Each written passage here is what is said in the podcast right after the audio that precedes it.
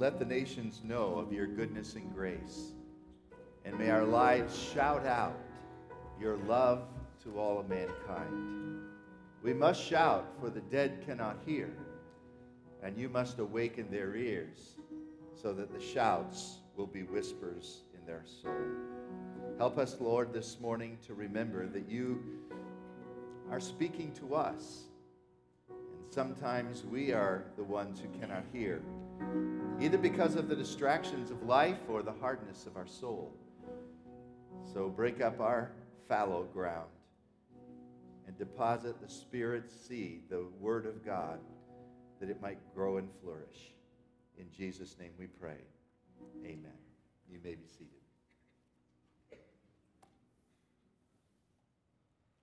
Well, this is an unusual morning. They've got the lights turned down dark. I can hardly see you. I know someone is out there. There we go. Thank you. We are only having one service at the 11 o'clock hour. The, both services are going to be combined. I don't think that impacts you, but as people are coming in and wondering what's going on, you can spread the message. And uh, we hope to have a few people gathering at the 11 o'clock hour. I'm always uh, amazed at God's plan and providence, how He likes to shake up our lives. Uh, man plans his way, God directs his steps. That's Proverbs 16. Uh, the pastors plan a service, God says, Watch me change it. And uh, so someone gets sick and they can't come in. But I'm thankful for the choir that was here and uh, those who ministered. They, they braved all the elements, as did you and uh, you are to receive a star today, which means absolutely nothing. But thank you. thank you, anyhow, for coming in. You have your Bibles, let me encourage you to open to Ephesians chapter 4 as we continue our study of sit, walk, and stand. Just to remind you that those three words summarize the entire book. The idea of the first three chapters is our position in Christ. We are seated in the heavenlies. We are in the accomplishment of Christ, the righteousness of Christ, and all that He has won for us is indeed given to us as we are in Christ. That's our position. Then we go to our walk, starting in chapter 4. That is how we are to live in light of our position. We are to walk worthy of our calling, consistently, appropriately with who we are. And then finally, we're going to see in chapter 6, we have to stand. Because the evil day is here and it is coming. There is wickedness around us, and we must stand true. There is coming more wickedness, more difficulties and trials in our lives in the future. We know from studying the Bible that the evil one will do even more and more to uh, rip people away from the gospel of Christ and try to defeat uh, God Almighty, but he won't be able to do that. And so the final battles are described in the book of the Revelation. And indeed, that's what we've got in Ephesians 6 the battle with the powers, the principalities, uh, the structure of wickedness around us. And that's really what the word world means. Cosmos means order. And it means that there is a structure in the worldly order around us that indeed is demonic, and you see its effect on society everywhere. But we come to Ephesians chapter 4, and we were told to put off the old man and to put on the new. For instance, in verse 21, surely you have heard of Christ, you were taught in Christ in accordance with the truth that is in Jesus. You were taught with regard to your former way of life to put off your old self which is being corrupted by its deceitful desires, and to be made new in the attitude of your minds. That is, to put on the new self, created to be like God in true righteousness and holiness. Put off, put on. Back in 1975, there was a best selling book entitled Dress for Success, written by John Molloy. He basically was saying that the way you dress, your clothing, can influence and even determine your success in the business world and also your prosperity in your personal life. He followed it two years later by a book entitled The Woman's Dress for Success book. And together, these two books formed the concept of power dressing. and there is some element of truth to it, to be sure.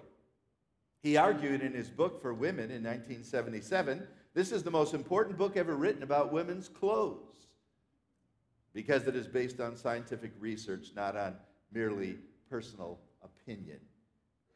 Subconsciously, people will judge you by the clothes you're wearing. They'll judge you based on uh, your dress as far as social status and even education and ability. So, if you're going in for a job interview, dress for success, he would say. Dress like you already have the job dress appropriate to that position. In fact, even today, there is a company entitled Dress for Success with 152 offices in 28 countries, serving over a million women. Their mission is to empower women to achieve economic independence by providing a network of support, professional attire, and develop developmental tools to help women thrive in work and in life. I tell you, there is some value to such an approach, to be sure. There is some solid research behind it. But millennials don't think of dressing for success, they think the exact opposite. Uh, to dress for success uh, is the idea of uh, hypocrisy, and that it's all about the clothes. And so you have the big debate do the clothes make the man, the person? Do they truly describe who they are? How does your clothing affect you? And, and on and on we could go. You say, why talk about all of this? Because this morning I want to talk about dressing for success, spiritually speaking. And that means to put off your old dress, as we just read, and put on your new dress, which is a totally different way to live. And so the Apostle Paul takes us to the book of Ephesians, and he describes this idea of dressing for success spiritually. And he basically tells us there are six areas in which we need to put off and put on. Put off the vices and put on the virtues. It's another way to look at it. In other words, he's saying there's no progress in holiness by simply adding good behaviors Simultaneously, we must put off the old while we put on the new. We must rigorously reject all the lingering habits and ways and dispositions of our sinful self. In the book of Colossians, it says to put them to death, which is another image. And we need to diligently develop Christ like characteristics. Basically, Paul is saying it would be uh, just as vain for you to try to become Christ like in your behavior without putting off what is not Christ like. That would be like planting flowers in a garden bed infested by weeds. You've got to do some weeding as well as some planting. I think that's pretty apparent to all of us. The problem is, I hate weeding. Actually, I hate gardening, but uh, weeding is something I don't want to do. And if I have to plant flowers, that's okay. But to prepare the bed for the flowers is an odious task.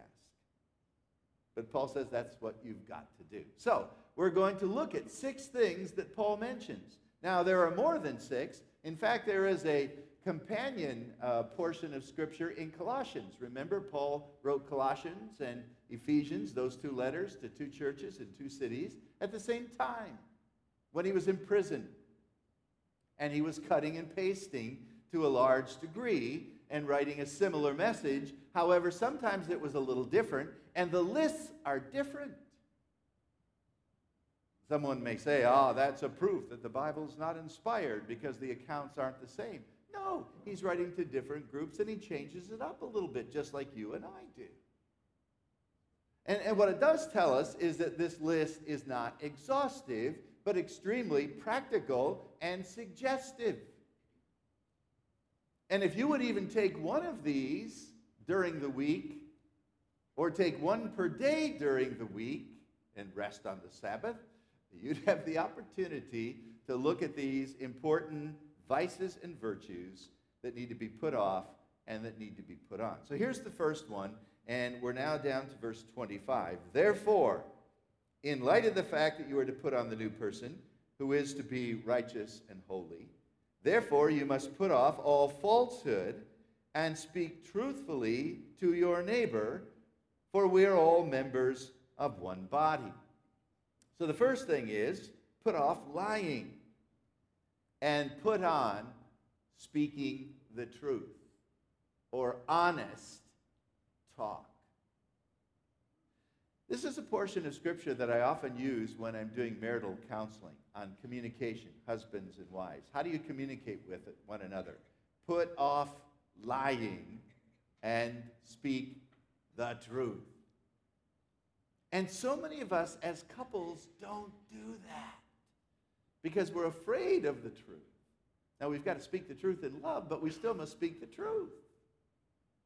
Hey, honey, is there any problem? No. Are you sure there's not a problem? No.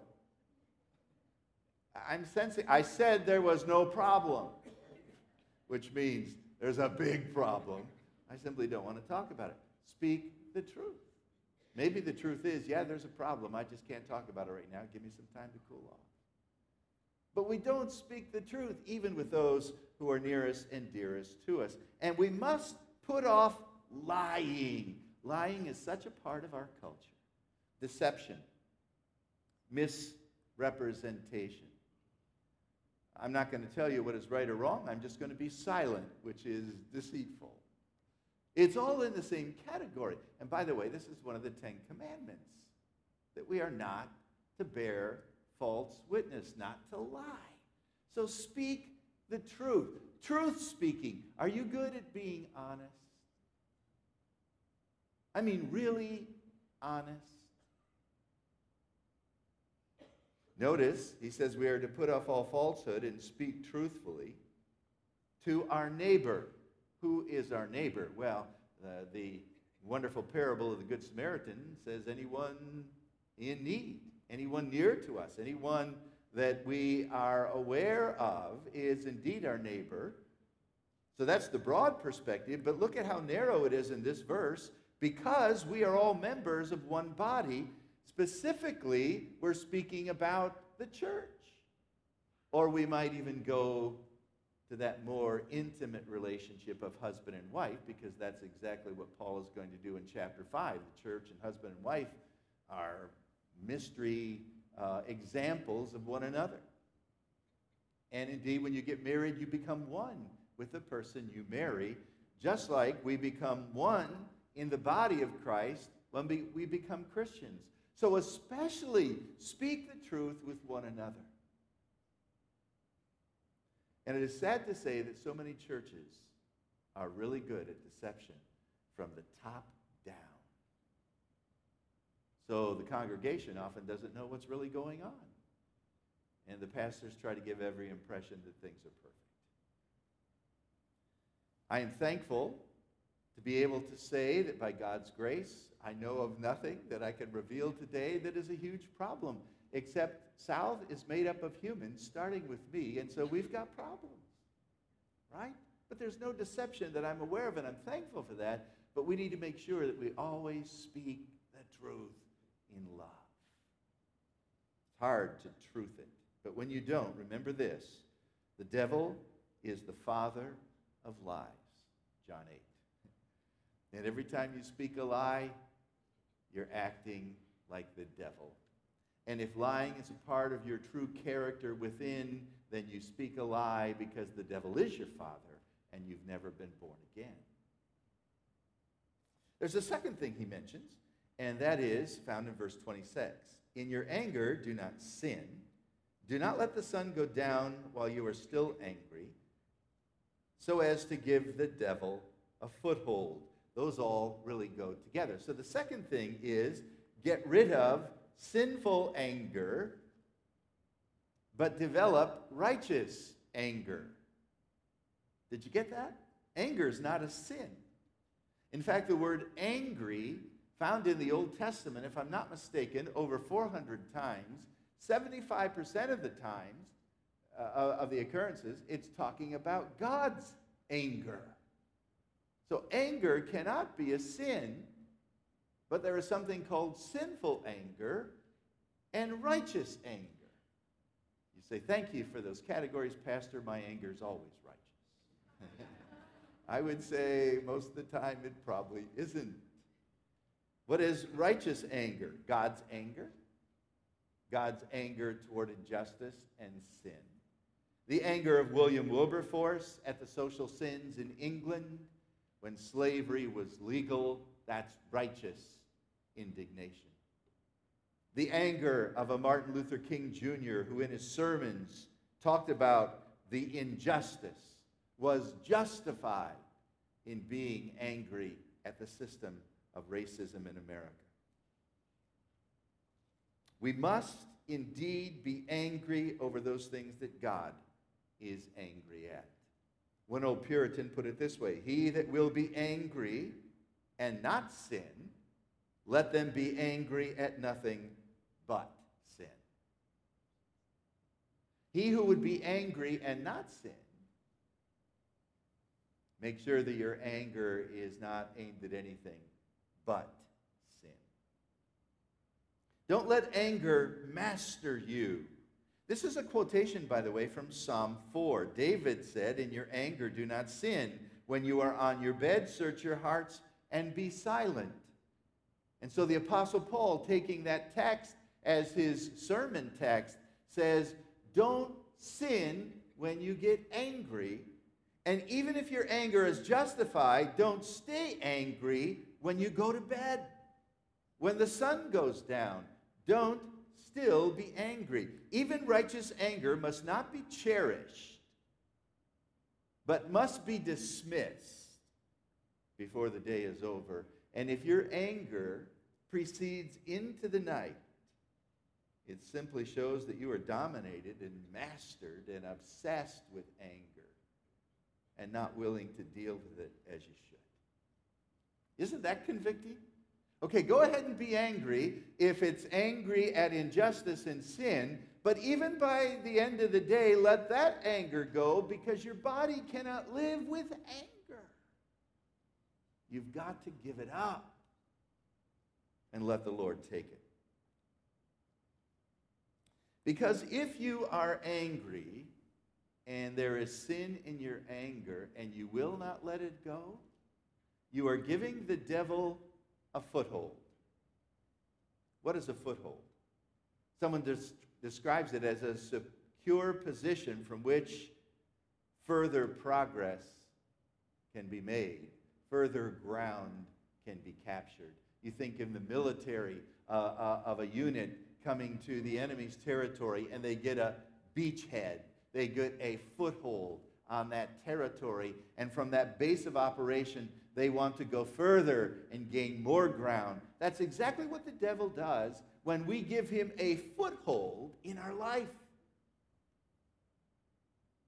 Did you know that you can go on some websites on your computer and they're not good websites to go to? And when you visit that website, they put something in your computer so that they can gain more ground, more information from your computer at a later date? Someone can tell me after the sermon what that is actually called. Uh, all I can think of is cookie, and I don't think that's the right term, but a cookie is something in which they can infiltrate your computer and find out where you have uh, been and, and connect again with you or keep you on their site. It's exactly what the devil does. Gets a foothold into your life. How much of a beachhead does the devil have in your heart? How much more ground is he gaining because you've let him in by your lust or your anger or your lying? That's what he's saying. Don't give him that opportunity. Jesus could say this The prince of this world is coming, and he has nothing in me. That's an amazing statement. You and I cannot say that. The devil is coming and he has something in me. There's a traitor in my heart. It's still the remaining corruption in my soul. And the devil plays against that with temptation And when I'm excited or lured into temptation, it's because there's something in me that responds to the devil. I've got to get that out. Jesus said, The devil's coming and he has nothing in me. Well, we must go on quickly. Number three, stealing. He who has been stealing must no longer steal, but now must work, doing something useful with his own hands, so that he might have something to share with those who are in need. Again, another one of the Ten Commandments. And we're told now to get rid of stealing, but do something productive, honest work. Stop stealing, start working. And you're not working just to get for your own benefit, you're working to give. Did you see that? Thievery must be play, replaced by generosity. Best example of this, one of the best, is Zacchaeus in Luke chapter 19, who, when he saw Jesus in Jericho, hid in a tree, Jesus said, I've got to come to your house. And when they got to the house, Zacchaeus was the one who said, Listen, if I've taken anything from anybody, which is not if I did, but because I have, since I have taken much from other people, I will give back four times what I've taken. Real Christianity changes us from being thieves to being givers. Do you work just to get? Or do you work to get and give? The second is the Christian's perspective. Number four, don't let any, this is verse 29, don't let any unwholesome talk, meaning rotten or filthy talk, come out of your mouth, but only what is helpful for building others up according to their needs, which apparently you need to be aware of their needs so you know what to say. And the goal is that your words will benefit those who listen. It's in the term of construction, which means your words can tear down or your words can spiritually build up. Speech is a wonderful gift. It reveals that we are made in the imago Dei, the image of God. We have the ability to think and the ability to form words and to speak. And words are powerful things. As was said of Churchill, he was able to immobilize the English language and take it into battle. And so, you and I, with our words, do battle, often tearing down and attacking those around us with slander. By the way, out of the abundance of the heart, the mouth speaks. So says the scripture. Let's just track your words for a day and see what your heart is like. What was that you said to the waitress who was slow in getting food? Out of the abundance of the heart, the mouth speaks. What was that lie you gave to your tax preparer because you realized you were going to pay more tax than you want to? Out of the abundance of the heart, the mouth speaks. Just track your words, and I'll tell you what your heart is like. Destructive language needs to be replaced with edifying language. The tongue of the wise brings healing. Let your speech always be with grace, always seasoned with salt. That means so that it might prevent decay. Look at number five. Stop grieving God and stop start pleasing God. Verse 30. Do not grieve the Holy Spirit of God, with whom you were sealed to the day of redemption. It says two interesting things about the Holy Spirit. He is God, and the Holy Spirit is a person. This is one of the clearest indications in all the New Testament that the Holy Spirit is not a force, but a person. He's not an influence we repel, He is a divine person we reject. And to grieve him means that we can pain him. Parents, do your children ever grieve you? Have you ever grieved your parents? Do you know the pain of that? Spurgeon once said, For it is an inexpressibly delightful thought that the one who rules heaven and earth, the creator of all things, the infinite and ever blessed God, has condescended to enter into this relationship with us so that his people, so close that the people of God can influence the divine mind, can affect the divine mind by their actions. I can please God, I can grieve God. Paul said in 2 Corinthians, My aim, my goal is to do what is pleasing in his sight. And notice, we are sealed by the Holy Spirit. That's the beginning of our Christian life. That's Ephesians chapter 1. When you come to faith in Christ, He seals you until the day of redemption. That's the end of our Christian life here on earth. The day of redemption is when God comes back to take us to be with Him. And in between the sealing and the redeeming, the final redeeming, the Holy Spirit is called our counselor. We use that term for a lawyer, but it's also one who comes alongside to help us, our aid. Don't grieve the Spirit of God, but please the Spirit of God. And the biggest reason is gratitude, not fear. Don't grieve the one who's done so much for you. He sealed you. He is going to be there to redeem you in the end. Don't grieve the one who inhabits you. The Holy Spirit's in you. And when you grieve him, well, you might as well eat poison, drink poison, because you're going to be upset internally when the Spirit of God is displeased. And then finally, kind of a catch all term that we'll put under this idea of hatred. Verse 31 get rid of all bitterness, rage, anger, brawling, slander. It seems to be that this is um, many attitudes that slide into one action or one disposition of hatred. First, you are bitter and upset. It turns into anger and rage, which may turn into a fight. Or you began to slander someone with your words and all along, it comes from hatred. How can you love God whom you haven't seen when you hate your brother whom you have seen?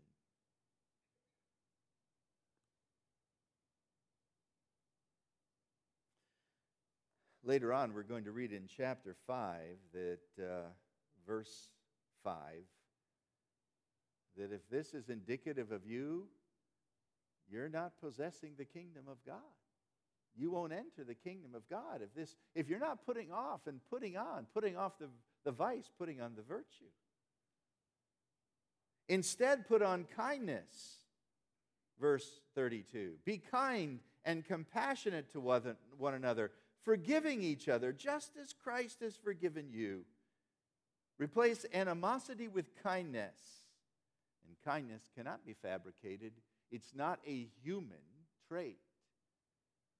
For kindness is the fruit of the Spirit, rooted in the kindness of God, and so is forgiveness. So when you get to chapter 5, verse 1, it says, Therefore be imitators of God. Love as children who are loved, and live a life of love just as Christ loved us and gave himself for us. By the way, Paul basically ends his little sermonette here by saying, imitate God and be Christ like. Love instead of lie. Love instead of grieve. Love instead of hate. Love instead of destructive language and stealing what doesn't belong to you. Love instead of anger because God is a God of love. Imitate Him. That's how you are to walk. And when you do, the world will know Christ is alive. It's impossible to do this, by the way. I thought after telling you for 30 minutes what you should do, just to let you know, you can't do it without Christ, without being born again by the Spirit of God, and without the indwelling Spirit in your soul. May God help us to live like those who know Christ. Help us to dress for spiritual success. After being changed in our hearts and new creatures in Christ, we now dress and live in a totally, radically new way. Let's pray.